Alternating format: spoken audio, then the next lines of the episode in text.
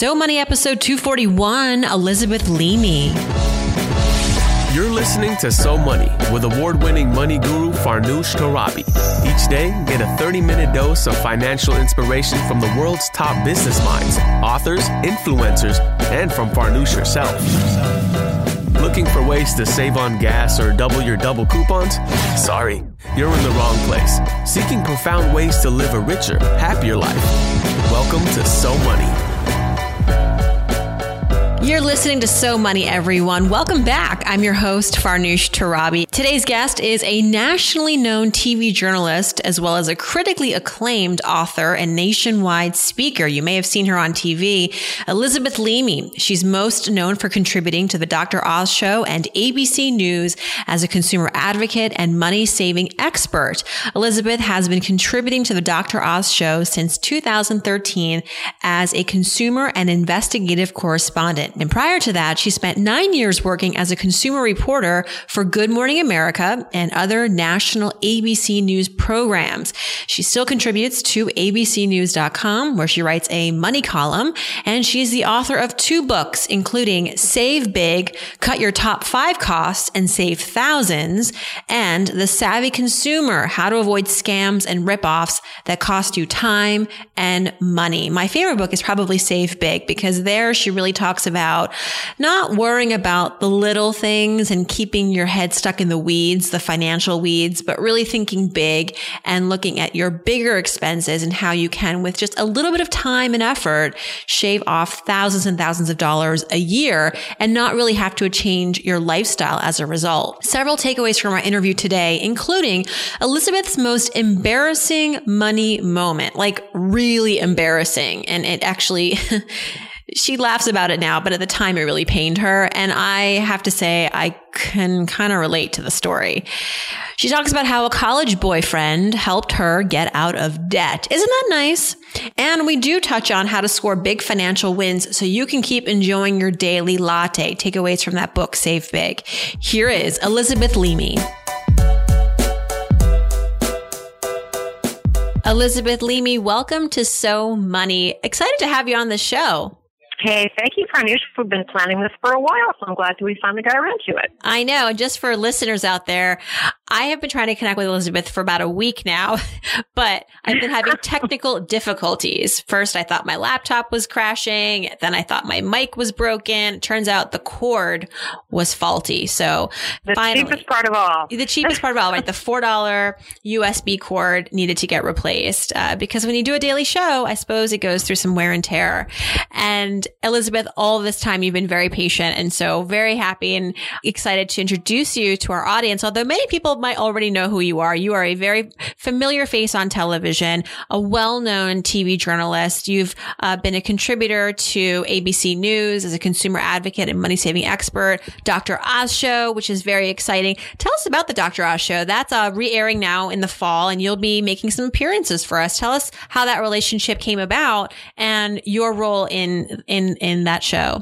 Well, the Dr. Oz show, I kind of do two things there. I do medical investigations for the show about, for example, procedures that maybe aren't as safe as we would hope. And then I also talk about being a good healthcare consumer. And I do think you, when you have the chance, if you're not having a heart attack or something, you need to be a consumer, not just a patient. And not only will that save you money, but it could save your life. So that's what I do for the show. And it's been, gosh, I guess this will be my third season with the show. They've been on summer hiatus and they're just kicking back into gear now. And I really enjoy it because, of course, nothing matters more to people than their health. No, and, and health can be so expensive, especially when you're trying to plan for your future. What advice do you have for folks who they might be nearing retirement or they're concerned about affording health care in retirement, given that it's such a wild card? That is so true. Yes. You know what? There are some calculators you can use that actually try to get at the true cost of healthcare in retirement. And that true cost accounts for the fact that Medicare won't cover everything. I think my favorite one last time I looked was an AARP calculator. And that's one place people can start. But then the other thing that many experts advise is just to add, you know, whatever you think the number is going to be, add another 20%. Something like that to give yourself some more pad for health care so that you can get the very best care, be in the best possible health, and enjoy your life. We're going to talk more about money in a second, especially the way that you manage your money, Elizabeth. Curious to hear about that. But first, I want to know how did you get involved in talking about money on the air? Is it something that you pursued primarily as a journalist or someone who was really interested in money? Or was it kind of a little bit of both? Or neither? I'm laughing. Yeah, I'm laughing as you ask me this because here's how I got involved in talking about money. My boss made me. Ah, I was a general assignment reporter in Tampa, Florida, and my boss wanted me to be the consumer reporter at the station. And at first I said no, and he came back to me and said, uh, hello, I am the boss. So yes, you will be doing this. Little did he know I had credit card at the debt, uh, credit card debt at the time. I, you know, wasn't particularly financially savvy myself. I was math phobic, but I overcame all of that sort of on the job and on the fly. And I think that one of the things that's helped me explain money things to other people over the years is the fact that this stuff does not come naturally to me. So you can relate. Exactly. So you can kind of, did you ever have like a, what was your craziest story about money, personal story? I always talk about this later in the show, like your craziest, your worst financial moment, your failure. Tell us about maybe something that you dealt with at an early age with money that um, made you ultimately so relatable. Okay, bingo. Here we go. Ready for me to get embarrassed? Yes. Yes. Uh, I will gladly confess because I feel like if I can have overcome this kind of knuckleheaded move, then anybody can learn about money and finance and do a good job. The freshman year in college, I have my first Ging account. Yes, we actually actively used them then. I'm showing my age. And I bounced a check at the local grocery store. And I thought, oh, geez, oh gosh, you know, how did that happen? How embarrassing. Um, so I, you know, I did a couple of things. I asked my parents, send money. And I went back, you know, they did. And I went back to the store. And actually, I not only did my parents send me money, I got a check from some company, a, an apartment search service I had used that hadn't found me an apartment. So I got a refund. So I deposit those two checks. I'm good. I go back to the grocery store and I say, Hey, gosh, sorry about that. Uh, you know, bounce the check, but I'm, I'm good for it now. Can I write you a check to cover the cost? Yeah. That check also bounced what? because the apartment search firm that I mentioned had gone out of business and their check to me bounced. And then a series of other checks bounced because I'm sure you know when you bounce a check, you get assessed a fee. And when somebody else writes you a check that bounces, at least at that time, you got assessed another fee. Oh, man. And, oh, okay, but here's the part that really, really is embarrassing. I finally figured out why I had bounced that first check. I had been carefully, scrupulously keeping the check register, just as my dad taught me, writing down every check I wrote but I wasn't writing down ATM withdrawals. I mean, boneheaded, dumb, dense. But this kind of showed me that when it comes to teaching financial literacy to high school kids, and that's really what I was, I was just getting into college, nothing is too basic. So hopefully there are lots of people way more savvy than me, but that was my big financial failure. Yeah, nothing really is too basic. And if you're fortunate, you learn this early on in your life. I remember being in college and thinking that the ATM was my financial advisor, meaning I would get the receipt every time I withdraw money and whatever that balance was on that receipt, that's how much money I thought I had left. But of course, the uh, ATM is not this real time machine. Like it does, it actually didn't perhaps factor in that, you know, earlier that day you had made a debit charge at the grocery store and that charge hadn't cleared yet. So this isn't actually your balance. So, um, I did that and I ended up, uh, I over withdrawing several times. And this was before I signed up for overdraft protection. And so, or rather, I had overdraft protection, which is a very misleading thing because it, the, it's got yeah. the word protection in there, but it does anything but. it allows you to basically keep on spending with, but it allows you to, so it protects you from, I guess, not being, from being embarrassed at the cash register and the lady saying you can't buy this because you don't have enough money. But, and for that, you have to pay a fee. So I just say don't ever sign up for overdraft protection because, uh, it doesn't do you any favors. Yeah, I'm not a fan. I once signed up for overdraft protection thinking, oh, this will be all right. And what it was was a credit card. And I didn't want or need another credit card. And I happened to know that having many, many credit cards wasn't great for my credit score. So I was furious because they hadn't actually disclosed to me that that's where the overdraft went, was Right. onto this credit card. Yeah, that's a sticky area. So now, Elizabeth, you've written a couple of books. I, I really liked your first one about uh, how to really have big wins in your life. Like, don't go after trying to skip your little expenses here and there, but really try to, for example, save on property taxes, refinance your mortgage, because those are the real home runs. Um, what would you say is your overarching money philosophy stemming from maybe the two books that you've written? Well, that would be it. To save big, not small. For me, at least at this stage in my life, this makes sense for me. I don't like to worry about every single latte or brown bagging my lunch. To me, those lattes with a friend are the little glimmers of pleasure between the big responsibilities that we all have. So instead, I do, as you said, focus on where we spend the most money because that's where you can save the most money.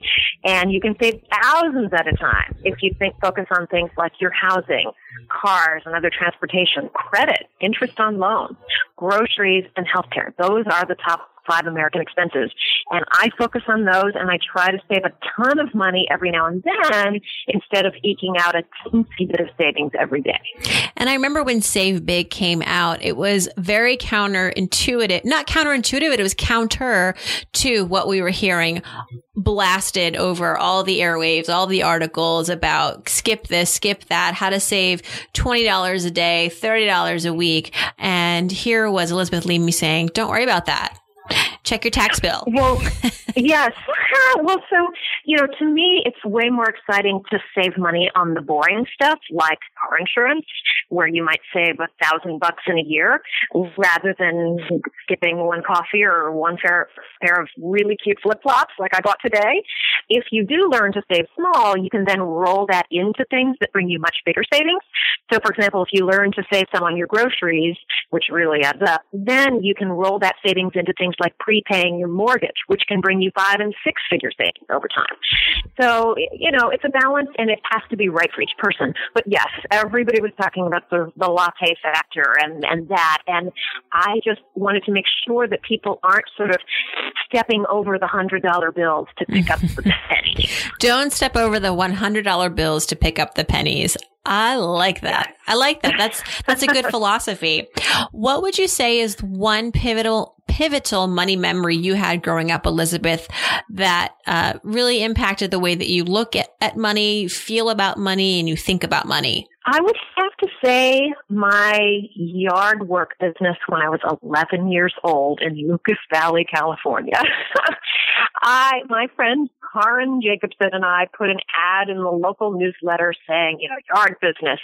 And we would show up and these homeowners had hired us over the phone and we sounded very mature. But we were these skinny 11 year old girls, but we worked our tails off, pushed my dad's non-electric mower, you know, the kind that's round and has those blades and you just use your own you know, muscle power to push it.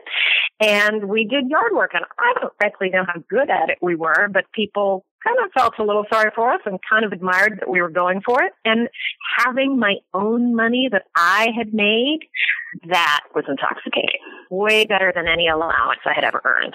And I think that's the thing is that power to earn if you work hard. You also probably learned how to work with a business partner. Oh, yes, that's true. Yes. And Karen was a good little worker. So that's my favorite kind of business partner. you just counted the money while she did all the hard work, right? well, hang on a second. I remember being on my knees pulling plenty of weeds. Yeah, but yeah. Yeah. good, good. What would you say is your your so money moment along this same theme? I mean, you sounds like you had one when you when you were 11, but um, when you were a, a young adult or even more recently, what would you say has been your your so moneyest moment? I want to tell you a little story for this one. Can I do that? Of course, absolutely. Uh, okay. When I was 27, back we go to the Tampa Bay area, I met this cute guy. And I was super impressed with this guy when we started dating. He drove a BMW. He actually traded stocks. He was a stockbroker, financial planner. And, you know, I liked him a lot and I wanted to impress him. And so he offered to do a financial plan for me. And I thought, great, great, soon I'll be, you know, jet setting, trading stocks and so forth. And so, you know, some sort of a long form that you fill out and then it spits out the results. And the results basically were a page with one line at the top that said assets and that page was blank. And then there was the page for liabilities. And that page had, you know, the credit card debt, the store card debt, this debt and that debt. Hmm, very, very unbalanced, lopsided picture. And this nice, nice guy that I had just started dating said to me, hmm, gosh, I guess there really isn't much to plan financially, planning wise. And I said, but wait, I've got assets. I've got a used 1984 Toyota Camry. I've got a really cute dog. And look at all these shoes. And he was like, mm, but look at all that credit card debt. I was mortified, mortified. But here's what happened. He and I put me on a spending freeze. This was his idea. I went along with it. No more shoes, no shopping, no dining out. And in about seven months, I had paid off that credit card debt. And for once, instead of calling my parents and saying, send money, I called them up and said, guess what? I did it. I paid off my own credit card debt they had bailed me out once before when I was getting out of college, and I knew I couldn't ask them again. And guess what? That was the first boyfriend my parents ever approved of, and that boyfriend became my husband. I was and hoping. we're happily married today. Yes, for almost 17 years. oh, wonderful. I was going to say at first, like, who is this jerk that made you feel bad about having debt? And then it got better. yes. He actually Well, wanted you to do better and he helped you. Yes, he actually didn't really make me feel bad. He was kind of funny about it. But the key was having somebody, and really I think one of my peers rather than my parents, say to me, ooh, this is a problem and you need to work on this.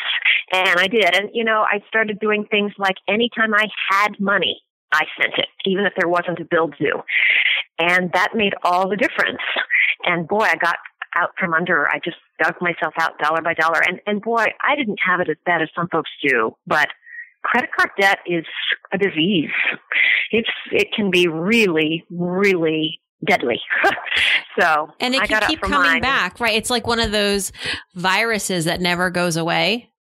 You know, if you don't really just hunker down, treat yourself the right way and do what you have to do so that it never comes back and just deal with it once and for all.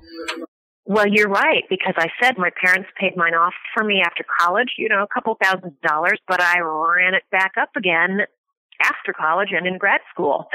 So it did come back and it was scary and I used to have to keep track of when all my bills were due and, you know, you know, what was the minimum balance and how could I juggle and afford to pay this bill this week and wait till next week to pay that one and so forth. And it's just such a pleasure not to have to do that anymore. Is uh, your husband's last name Leamy? No, he is Chris Persinger. He's Oh. a CFP, and I lucked out when I met him because part of my financial education has been just here at home, the slow drip method. Fantastic. well, what a great Yeah. partnership you two have. Yes. What is one habit that you practice that helps you with your money, Elizabeth? Maybe it's something that you do with your husband. Actually, that is exactly it. When we first got married, we decided we would set a spending limit, an amount of money that either of us could spend on our own without asking the other for permission. But anything over that amount, we had to collaborate and agree. And that amount has, we still have a limit, but that amount has gone up over the years as we've gotten a little older and more prosperous. But I tell you, it, one, uh, avoided a lot of fights, and I think money is one of the top things couples fight about. And two, sometimes with time and with getting that other person's permission, that expense that seems so important kind of fades away and you end up not spending the money. So yeah. that's really actually one of my favorite tips for couples, especially newlyweds. So, you know, it's, it's, the benefits are twofold. On the one hand, it, it allows for some freedom, which alleviates fighting, but also it's a threshold. So if you're going to go over it, it requires a discussion and then often that distance, even if it's just a five minute pause. It's why we say, you know what? When you're online shopping, leave the items in your cart, go get a you know, a, a, glass of water, come back, you probably won't want it. And having that distance, or in this case, a conversation about the purchase might make you realize I don't really want it that much because in the moment, everything you think you need and it's um, going to be impulsive. But so that's, that's a good tip. I, I firmly believe in the ours, mine, and your account, three buckets. Yes, I like that. And in this case, like you say, it does give you that freedom. But what I also love is that this can apply to anybody, and it's it's up to your personal interpretation. You know, maybe mm-hmm. a young couple, maybe their limit is a hundred bucks, fifty bucks. Uh, mine's gone up, you know, from there over the years. It's really helped us. Are you ready for some so money fill in the blanks, Elizabeth? Oh yeah, you've made it like this it. far. You've this is when you know you've really made it this far, and the rest is just downhill. no, I'm kidding. Okay. um, can you uh, tell me what would you do with a million? Uh, if I won the lottery tomorrow, the first thing I would do is all right. I would use the principal to set up a charitable foundation, which then allows you to live off of the interest tax free. Excellent. That's something I learned from my financial planner husband. Yes. How convenient, by the way, to have a financial planner husband. It is. One thing I wish I had learned about money growing up is the danger of credit cards. Hmm. My biggest guilty pleasure that I spend a lot of money on is my house, buying a nice one in Washington, D.C. in the first place, and then a stream of home improvement projects ever since. I am a home improvement guru. oh my gosh, I need to consult with you. We're under, we're undergoing renovations right now. We have a whole team and oh my gosh, it's, I'm not out uh, of the weeds yet. I have to just, we're, I'm, we're, we're still in the demolition phase. Uh. Well, um, listen, my parents are both architects, so I grew up remodeling, and there here's architect humor. They say, "What are who are the three professionals you need to hire as a married couple when you're renovating your home?" And they are an architect, a builder, and a marriage counselor. Oh my gosh. yes. Have you been peeking into my life recently? Yeah, this uh, this has had yeah. a lot of layers of stress on top of being new parents and having been displaced because of the home renovations and um, work obviously is is is stress in and of itself. But then on top of that, you've got the stress of the construction project. Oh my gosh. But I think that by, if we make, we're going to, we're going to not only, we're, my, me and Tim have a philosophy. We don't want to just get through things. We want to thrive. Mm-hmm. Getting through is just not acceptable. Like that's, that's not why you're married. You know, you, you want to enjoy every day as much as possible. And so we, if, when we thrive, I think that we could do anything together. Like, well, if, if we can thrive through this renovation project, like we're solid. There you go. We're good. We're there you good. go. And you know what? There are some things to enjoy when you're displaced from your home too. When my parents finally, after all those years of remodeling, they built a house. So we lived in a temporary place for a year and we had the most relaxing, lovely year because for once we weren't remodeling or putting up any shelf right, or doing anything. Right. We were just, you know, enjoying each other on the weekends. yeah. We live in Williamsburg currently, which is, I thought was going to be convenient. It is not, but you know what? We're enjoying Williamsburg. It's, it's, it's a beautiful little area with so much diversity and we're looking forward to exploring. So um, there is that to look forward to. Elizabeth, what is one thing that you spend on that makes your life easier or better? Hmm, anything I spend on that makes my life easier, better. A cleaning person. Mm-hmm. Somebody who helps out with that. You know what? I even had a cleaning lady when I was in my first job making $21,000 a year. Yeah. I, it's just something I don't choose to do. I'm a hard, hard worker. I work hard in lots of other ways, and I hire other folks who are great at that and work hard at that. Peace. I love that. I love that. Yeah. And when I donate, I like to give to blank because when I donate, I like to give my to my high school, my undergrad, college, Go Bears, UC Berkeley, and Northwestern University, where I went to grad school for journalism school, because I really feel that I would not be the person I am without my education. Me too. Although the, I went to journalism school and I firmly believe in that investment. I think it has reaped benefits in dividends. But I think today, if someone wanted to go to journalism school and spend the $90,000, yes, mm. 90 that it is, I'm not so sure. I'd say, you know what, maybe put that in like a business degree or just go and ah. put that in, put that in a portfolio and learn a language or travel? Like I don't See, know. I don't know. All that you've learned since then. Well, I still am a fan. It's true. You do not need a journalism degree to be a fine journalist. Well, there, to I've spend that many money. excellent people. Yeah. Yes. Um, but I, you know, I thought it was fantastic and just what I needed. Perfect. Yeah, for me too. Oh, I think I'm it's still grateful. Yeah, no, I know. It's hard to to be anti right now, but I I think with the with the cost that it is at, it is hard to make it a a rash choice, a rational choice. Okay, Elizabeth, last but not least, I'm Elizabeth Leamy and I'm so money because I am so money because money does not come naturally to me. I started out as this math and money moron, so feeling like I've conquered this realm and actually helped other people understand it feels really good. Yeah, you're right there in the trenches with all of us. And I love how you said yeah. you started out as a math phobic person and it took that handsome man driving the BMW to convince you to get out of debt. and we thank him Which, by the it. way, he mm-hmm. bought used. Okay, yeah. He is a smart guy that way. so money. So money. Thank you so much, Elizabeth, and wishing you continued success. Thank you. Thank you so much again to my fabulous guest, Elizabeth Leamy. For more about her, check out elizabethleamy.com. She's also on Twitter at Elizabeth Leamy. Of course, as always, if you missed any of this or want to read the interview, check out the transcript at somoneypodcast.com where we've also got the comments and so much more. And if you haven't signed up for my free gift, I'm giving away a free ebook. It's called So Money Secrets. Just sign up for our weekly newsletter and that way you can also stay in touch with what's going on and stay abreast of all the fun news that's happening here at So Money. Thanks so much for tuning in, everyone, and I hope your day is so money.